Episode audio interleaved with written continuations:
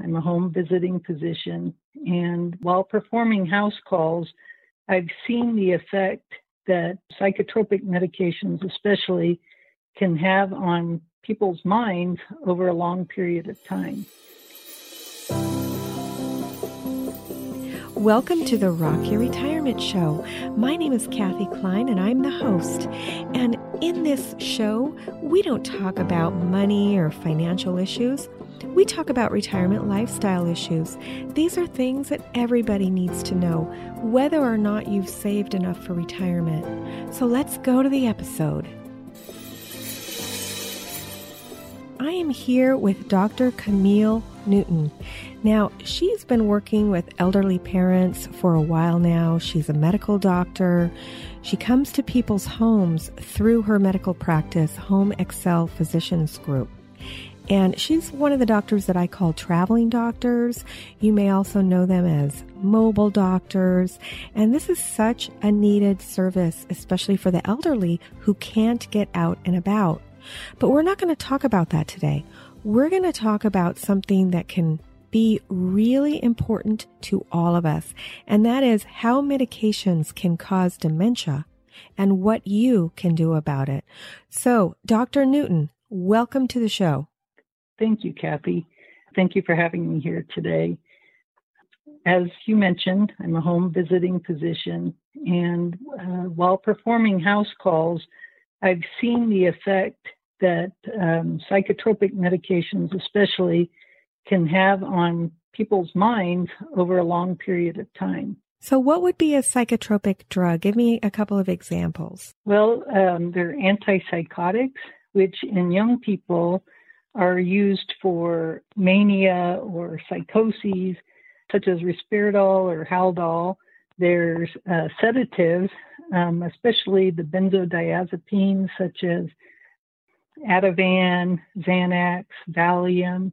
They're antidepressants, and uh, a lot of the antihistamines can have a uh, anticholinergic effect, which means they block a certain neurotransmitter called acetylcholine, um, which can have a very bad detrimental effect on the brain over a long period of time. Okay, now you've said a couple of drugs that I am familiar with.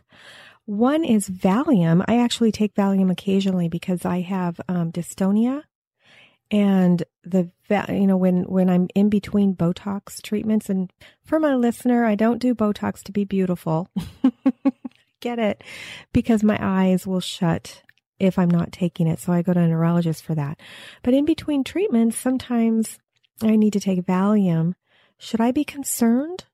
When medications are tested by the FDA to see if they're safe, they test medications to show if they cause kidney failure and if they cause um, heart failure and if they cause liver failure, but they're not really tested or labeled to see if they cause brain failure. Valium is a type of a benzodiazepine. It's shown to increase the risk of dementia. Uh, seniors, in one study, it showed a tripling of the risk for dementia within three years. Are you well, they're serious? 2.7 times as likely to get dementia. Oh yeah, my isn't that gosh. horrifying?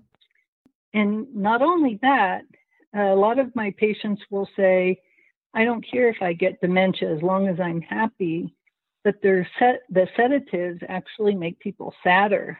So a senior taking a benzodiazepine not only is it much higher risk of dementia, um, in the really elderly, it almost guarantees it, but it will quadruple the risk of suicide Oh my um, in a senior and a person, a, a young schizophrenic taking a benzodiazepine can be up to five times as likely to commit suicide.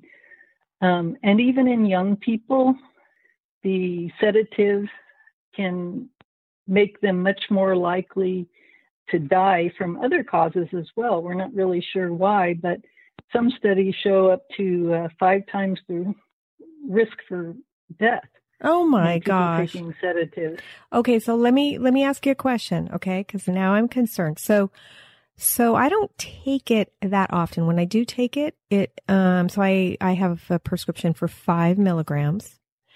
And I usually will break those into quarters. So I'll take whatever a quarter of 5 milligrams is. Sometimes, occasionally, I'll take a half, but I find myself to be too woozy when I take that much. Um, so I'm taking a quarter of five milligrams and I probably take it, I would guess, maybe in the third month, I might take it three or four times. Like in that third month, I don't take it all in the first or second month after I get my Botox, but in that third month, right before I get my next Botox treatment, I might take it two or three, maybe four times. Should I be concerned? Is it, is it any amount or is it just if I was taking it every day? I think that you're at much higher risk if you're taking it every day or taking it frequently. Um, the study that showed the increased risk of uh, dementia within three years being 2.7 times the risk, it was really seen in the people who took 60 or more uh, benzodiazepine pills within a, a, one year period. Okay. So, but still, the less you take, the less the risk. But right. the truth is that we don't really know because the there's no labeling for this side effect. And oh my gosh, dementia I'm... is the most expensive and devastating disease in America, and yet I believe, and I've seen in my own patient population, most cases of dementia, if not all of my patients, can be attributed to medications they were taking in the past. Really? It's a devastating problem that there's no warning. So I see people given warning on how to prevent dementia. They're told, oh, you need to eat right, you need to exercise, you need to, you know, do these word games. But the truth is, those methods uh, have shown little, if any, benefit, and yet we're we're selling people medicines that do the opposite of medicines such as anticholinergics that are supposed that cause dementia. We sell people medicines and say, oh, here, take Aricept because it increases acetylcholine, and increasing acetylcholine in the neurotransmitter is going to make your brain work better and you're less likely to get dementia. So the doctors are saying, we know this, we know this, that increasing acetylcholine helps uh, improve your cognition, yet we're letting people go to the grocery store and, you know, buy Tylenol PM, which has basically Benadryl in it, or Zantac or Detrol is now sold in a patch. And these medicines have the anticholinergic effect, which blocks the neurotransmitter acetylcholine, basically working the opposite in the brain, causing dementia. So you're saying, I'm sorry, you're saying that Benadryl can cause dementia? Absolutely. Oh my Absolutely. gosh. Every, all these medications I'm I take and I'm like, "Oh my gosh, I'm putting myself at risk for dementia." What people don't realize is that we when the FDA labels medications, we look at the other organs and we treat them as organs, but we don't look at the brain as an organ. Our, or, our brain is just like all the other organs. It's so sensitive to every chemical that we put in our body. Uh, my father, for instance, he was a forest ranger. He had a master's degree in education. He was very active. He uh, taught at the college level, and he was diagnosed with dementia at age 70. Well, I look back and it is history, and as I've learned more over the years that these anticholinergic medicines can cause dementia, I remembered that as we were growing up, my dad started taking a coricidin every night. Well, when you take coricidin, it contains a very strong anticholinergic medication in it called chlorpheniramine. And my dad was basically taking a very strong anticholinergic for years and years. He was diagnosed with dementia at age 70, and by the time he was 77, he no longer could walk. It was basically his brain, he couldn't talk. His brain had quit telling his body what to do. And then one day he tried to get out of bed and he just fell and broke his hip and ended up passing away from the complications of a broken hip at 77 years old. Looking back and knowing that my dad would go to the grocery store and, you know, if if he had a cough or a cold or a sniffle or hay fever, he would take this Coricidin. Over time, he probably felt like he couldn't fall asleep without it because the anticholinergics are very sedating. So people can become dependent on them because they feel like they're going to die if they lose a night's sleep. I am completely alarmed. I am so alarmed because for a long time I was taking Benadryl every night because I I couldn't sleep because I was stuffed up. You know, I was told, well, if you take a Benadryl every night, there's really no risk. You're not going to get addicted to it, and that will help you. And it also is a little makes you a little drowsy, so you'll be fine. So, you know what? I am totally alarmed right now, Dr. Newton. We do need to take a break, and when we come back, I'm going to ask you what can we do to keep our brains staying healthier. Cause some of these drugs, I feel like I, you know, you need. So we'll come back after the break and Dr. Newton will give us some, not medical advice over the podcast, but she'll tell us what some of the things that we can do. Want to support the show? I do this show as a love project for you, the listener, but I have expenses. I have to pay for the hosting of this show every month. There's also the creation of the show notes. There's the editing, because I certainly can't do that myself. So I've created a place where you can go to support the show for as little as a dollar a month. Just go to rockyourretirement.com slash support and select your level of support. It would mean the world to me. So, welcome back to the Rock Your Retirement Show. I am here with Dr. Newton, and she's a medical doctor, and she's been talking to us about how some very common medications that I personally take cause dementia. And she found this out because she was working with patients, almost all of them that were had dementia. Um, were taking these medications. And then, Dr. Newton, did you do some research? How did you connect the dots? Well, many years ago, when while I was in my residency program, I started subscribing to um, something called Journal Watch, which is basically um, these doctors go through the top 20 research articles in all the medical journals that are out there, and they find the top 20 articles and write a summary of them and publish it every two weeks. And so it allowed me, to, I started reading these and taking tests on them twice a year, and it allowed me to learn from the literature, all the literature that is out there. I felt like I was getting a better education than a lot of the physicians who are getting a good deal of their education from the pharmaceutical reps who are always in your office.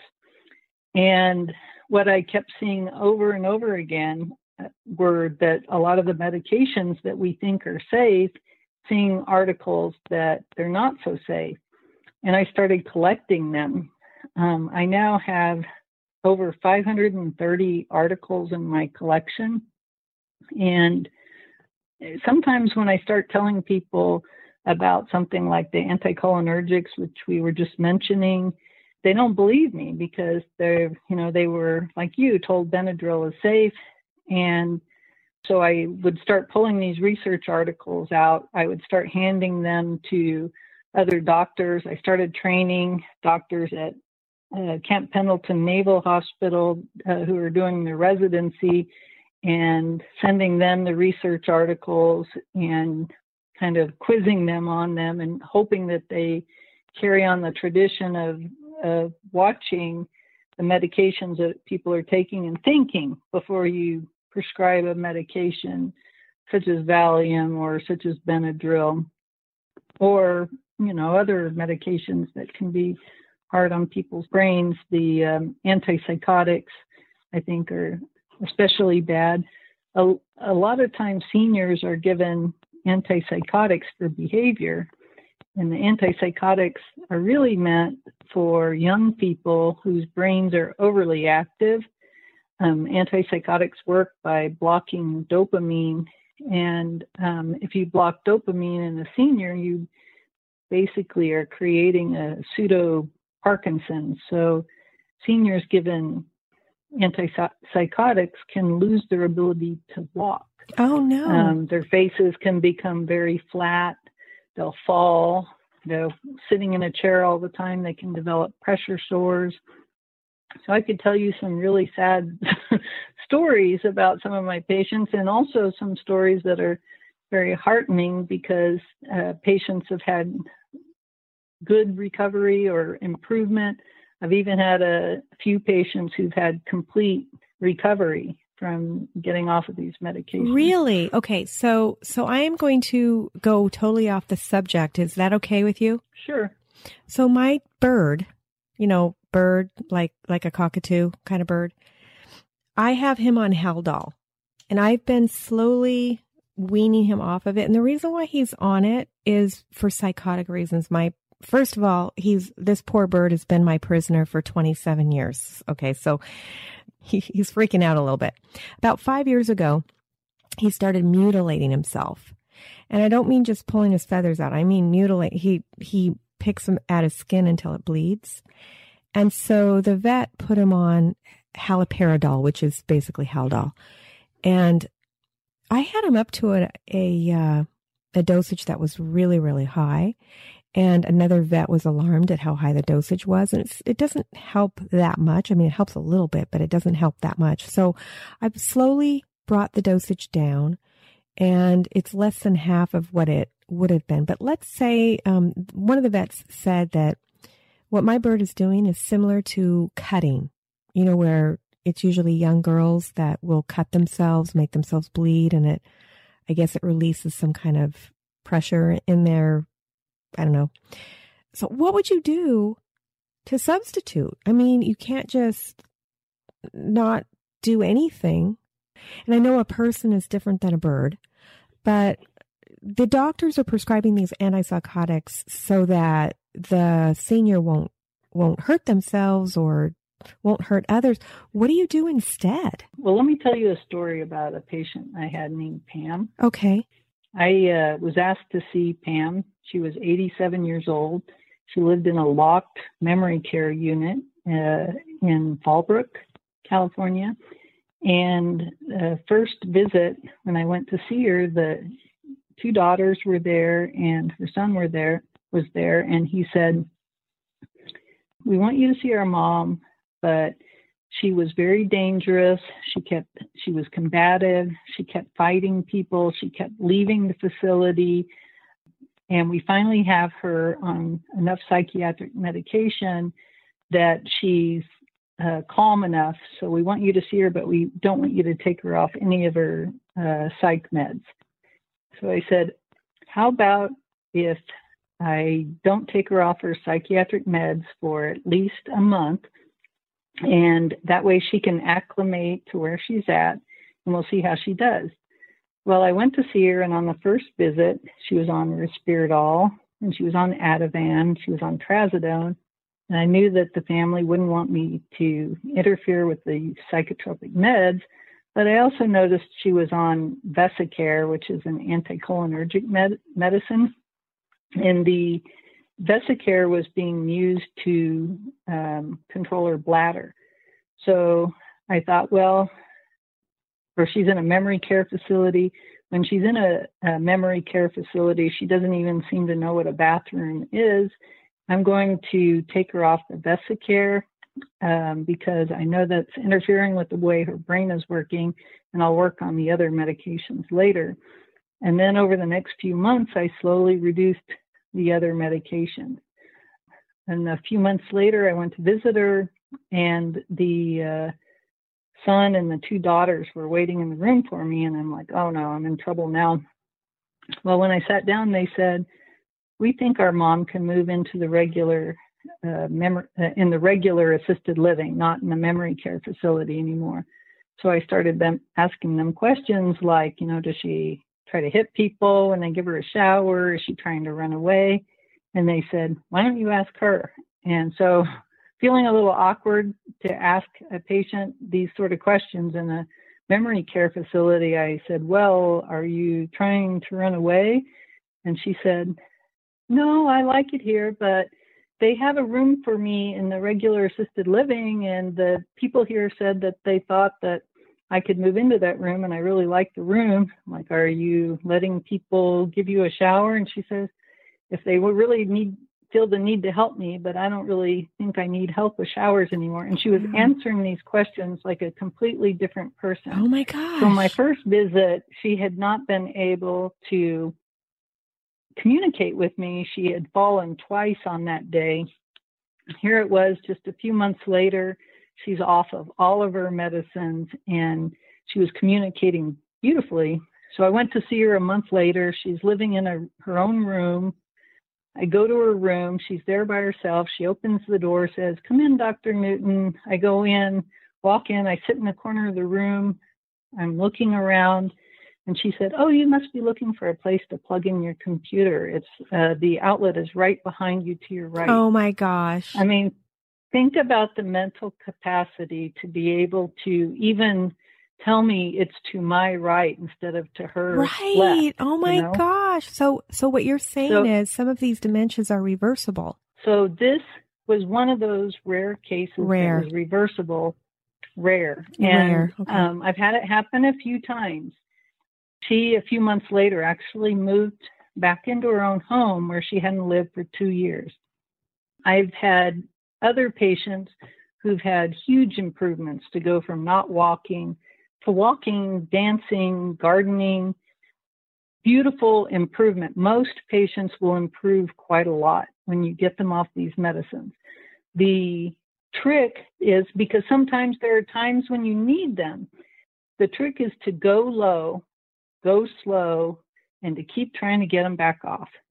So, like with your bird, you know, I think the if it if if you use it and it's not helping, a lot of times people will think, well, I don't know what else to do, so they keep adding more and more, and then you end up on a high dose and you're not getting a lot of benefit. Right. That's why I wanted to take my bird off. So you can do that with people too, just slowly take them off of it. But the, of course, the doctor needs to be monitoring, right? You know what? Doctors often write prescriptions and continue prescriptions because they think that's what people want. And so if the family member is pushing to help get someone lowered on a medication or help get someone off, they're much more likely to be able to come off. If the family member is saying, This person's behavior is all I can stand and she's ready to go to a home, the doctor will keep adding more and more medicines to try to make the family or someone happy. An interesting thing about your bird is that in monkeys and in laboratory rats mm-hmm. and in humans, the uh, antipsychotics such as Haldol, showed a huge measurable shrinking of the brain within eight weeks of use. You're kidding. Eight weeks? Well, my bird doesn't have that big of a brain to begin with. He's a bird brain.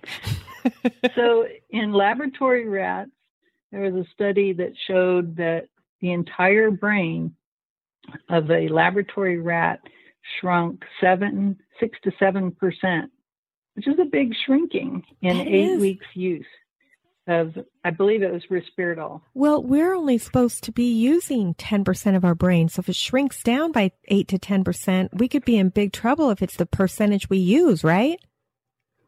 Yep. And that's crazy. Um, definite. They say that being on an, giving an antipsychotic to a senior with Alzheimer's because their brains are already impaired, just starting them on an antipsychotic advances their dementia by a year. Oh my gosh. So basically, the moral of the story is do everything you can to stay away from these drugs. And while you're, when you're not a senior, don't take these um, these drugs like Valium and things like that. So I'm I'm definitely going to rethink my usage of that. What about like I, I would have never known about Benadryl. That's over the counter. Like, is there a list of drugs that we need to stay away from? My recommendation would be to because we don't. Uh, there are some medications we know cause dementia. We know that the anticholinergic medications cause dementia. If you were to Google, I'd never heard that anticholinergic. To me, that sounds like Okay, so you're going to laugh, but to me, it's anticholinergic sounds like something that's going to make me not have to run to the bathroom really fast. So yeah, because you're hearing the word colon, right? And urgent. I'm like urgent colon. Urgent. Oh, okay. So yeah, so, but it, but it's not. It? There's a there's a neurotransmitter called acetylcholine. So an anticholinergic means it's blocking that neurotransmitter acetylcholine think of your brain as a muscle. Okay, if you put your leg in a cast and six weeks later you take your leg out of the cast, your muscles will have atrophied and become really stiff. Your brain does the same thing. So if you take medications that block neurotransmitters, and that's what the psychotropic medications do, they block dopamine, they block acetylcholine, they block um, norepinephrine, uh, serotonin.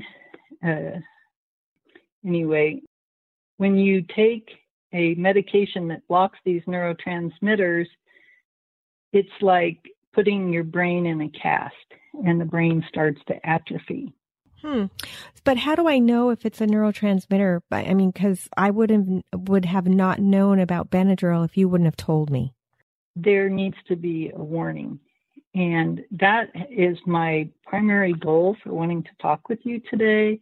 And that's my primary goal for trying to educate residents. There is no warning, there is no list of medicines, there is no FDA marking of a medication to say this affects your brain over time. They don't even list the anticholinergic activity of medications. They don't tell you that the benzodiazepines can cause dementia. They don't tell you antipsychotics or antidepressants can cause dementia. There's no warning. And uh, we know it as a class effect. So I know, uh, due to some of the studies I've seen, for instance, that Benadryl is anticholinergic it can cause dementia, but Claritin is not anticholinergic. Allegra is not anticholinergic. Zyrtec is a little bit anticholinergic, but not a lot.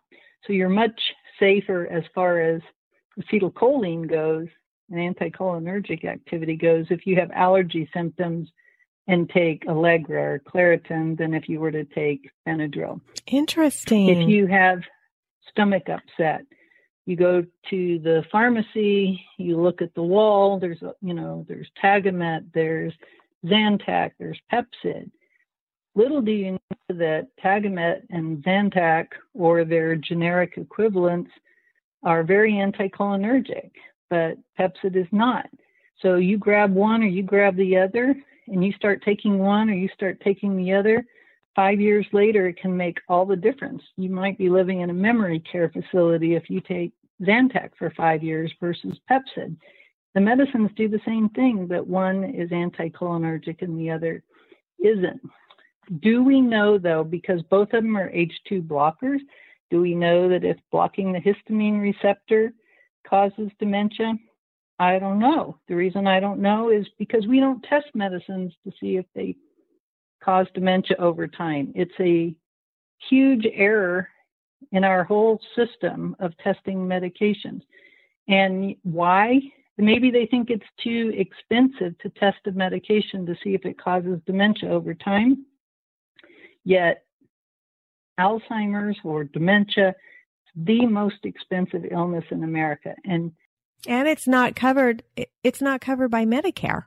I mean it's it, in the care, the care people having to take time off work to lose their jobs, to hire somebody, all of it. Watching my mom trying right. to take care of my dad. My dad had been the rock of the family. He had mm-hmm. looked after everybody. He he was like the entire foundation of our family. And then to lose him to dementia, one little brain cell at a time over many years, even 10 years before he was diagnosed, having personality changes and becoming more and more difficult to be right. around, to lose a person from that when it could have been prevented. I had, uh, my dad had been taking the Coricidin. I had two patients over the years who had family members that were essentially brain dead. Mm. Essentially, no purposeful movement, their eyes rolled around in their head, starting in their with diagnosis of dementia in their 50s and 60s. Oh my gosh, that's young. Who I later, uh, yeah, who I later found out had been daily Coricidin takers. Mm. I mean, these medicines, anybody can take them. I had a woman who had been taking Benadryl who scored 14 out of 30 on a mini mental status exam. And um, I was, eight, she was 90 years old and she had to quit driving. She kept asking me over and over again. She was basically taking Tylenol PM, which had Benadryl in it. Or she kept calling me and asking me, why did you want me to stop taking that Tylenol PM? I'm having to spend the whole night playing solitaire in the card variety, which I think it took a while for her to lay out the card. Anyway, I got her off the uh, Tylenol PM and kept doing mini mental status exams over on her over the next six months. And she went from 14 out of 30 to 28 out of 30 and she went back to driving. Wow. 90 years old. Had this huge improvement and i had to quit seeing her as a patient. She no longer qualified for house calls. Oh wow. That's awesome. You know i mean eh, that must be gratifying to actually graduate a, a patient. It, the few times that it's happened i'm so happy i'm so happy like one the one lady I was mentioning to you, Pam, who uh, was able to move out of the memory care. I still see her years later. Well, she actually went back to an assisted living facility about three years later after having a stroke. I continued seeing her, but living in an irregular assisted living facility. And she still remembers me seeing her after the memory care facility. She doesn't remember me seeing her when she was in the memory care, but she remembers later. And it's so gratifying. I keep telling her, you're one of my, my success stories. I'm so happy about that. But what makes me really sad is that every single day when I see new patients and I can go back and look at their medical record. They went to the doctor, you know, two or three years ago. They were having some dizzy symptoms. The doctor hands them a prescription for meclizine, or they were having some. So meclizine. Wait a minute. So meclizine is one of these same drugs. It's anticholinergic. Oh my gosh. Okay. Anticholinergic. So Dr. Newton, I have to tell you, I could talk to you all day. I could. But our, I mean, we're actually already running over our time. I would love it if the two of us could put our heads together and come up with a list and then we could give it out to people who need that. I don't know. Do you have a website at all? I'm not seeing a website on my, on my notes. No, I don't. And I'm actually, uh, we just sold a business. I saw that. Yeah. The, is that PureWick? Yeah. Yeah. And I and I've um, I'm continuing to work for the company that uh, bought our business, so I'm retiring from my practice. Well, we're going to have to get that knowledge out of your head and onto paper so that you know what I I wrote up a little bit of a summary I can send to you. I would love that. And then if you were the notes for the UCSD talk, and it talks a little bit about um, anticholinergics, antidepressants, uh, antipsychotics, and benzodiazepines. I would love that. And I'll put it on my show notes for anybody who's interested in starting their own research. But it does sound like that a list needs to be created for people like me who just want to look at, you know, look it up. Okay. Is Benadryl on the list? Is meclizine on the list? You know, what am I taking that's on the list? Because probably if you're taking multiple, I'm guessing that that increases your um, your chances as well by taking multiple drugs that cause dementia. Absolutely. The people in the highest level, for instance, of anticholinergic medication, 100% of them will have cognitive impairment. Not necessarily dementia, but some cognitive impairment. Oh my gosh. 100% of them. You know, this interview has been so valuable, not just to me personally, but I know that this is going to be one of the most shared episodes of Rock Your Retirement. So, Dr. Newton, thank you so much for coming on. What what you are doing is so needed, and I'm so glad that you're spreading the word about these um, drugs that people people don't know about. They don't know that they're potentially giving themselves dementia down the road, or at least decreased ability to think straight. So, is there any last words that you want to say before we say goodbye? When I start to tell people about how these medications can affect you over time, how they can cause dementia, the first thing that people want to ask me is, well, what can I take? What can I take? And my recommendation is don't look for something to take when you're having a problem because Antidepressants, for instance, in half the clinical trials, they're no better than placebo.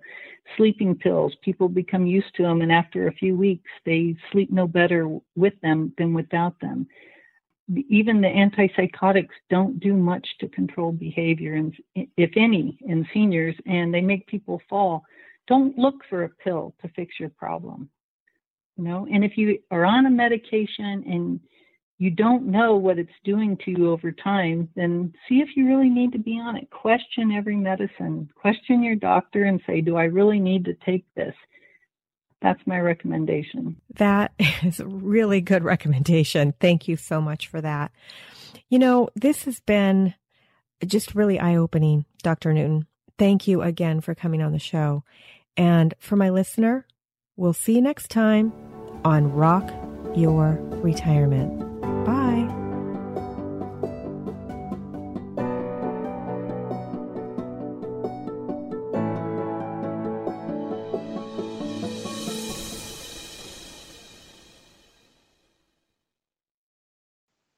Oh, wait! I wanted to thank you again for listening to the Rock Your Retirement Show. If you're a new listener, a good place to start is episode 116. This explains the six pillars of retirement lifestyle and our general philosophy. Episodes 1 through 236 can be thought of as an encyclopedia. These are topics that may or may not be interesting to you. You can listen to the ones that you're interested in and forget the rest until the issue becomes an issue for you. And that's okay. I actually don't recommend starting with episode one and working through until the most recent. That's actually not how the show was designed. Of course, if you want to do that so you can see how the show changed over time, you're welcome to. Now, starting in August, actually August 31st of 2020, we changed the format of the show. The monthly episodes starting with 237 follow a real retiree from her pre announcement through her first year of retirement. Hmm, there might be bonus episodes, but we're committed to monthly. If you've enjoyed any of our past shows or the show that you've just listened to and you want to support us, you can do so in any of the four ways. One, share this episode with a friend or family member who needs to hear it. This is the most important way that people find us.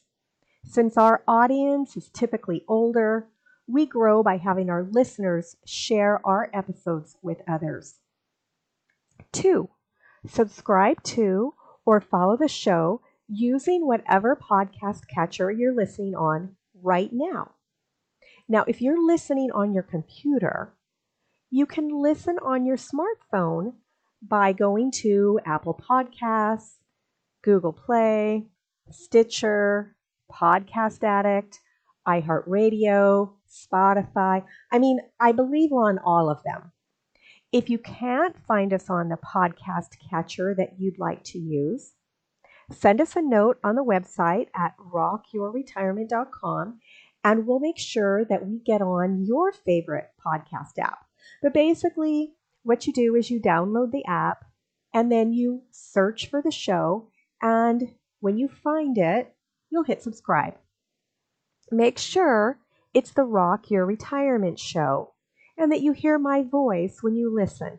Um, actually, there were some episodes where Henry Shapiro was a guest. Uh, we, we actually downloaded some of his episodes. So if you hear him, it's probably still the, the same show. There were maybe 34 or 35 episodes back in the beginning that we hosted on our show uh, when he decided to leave podcasting. Number three, how you can support us is by leaving a review.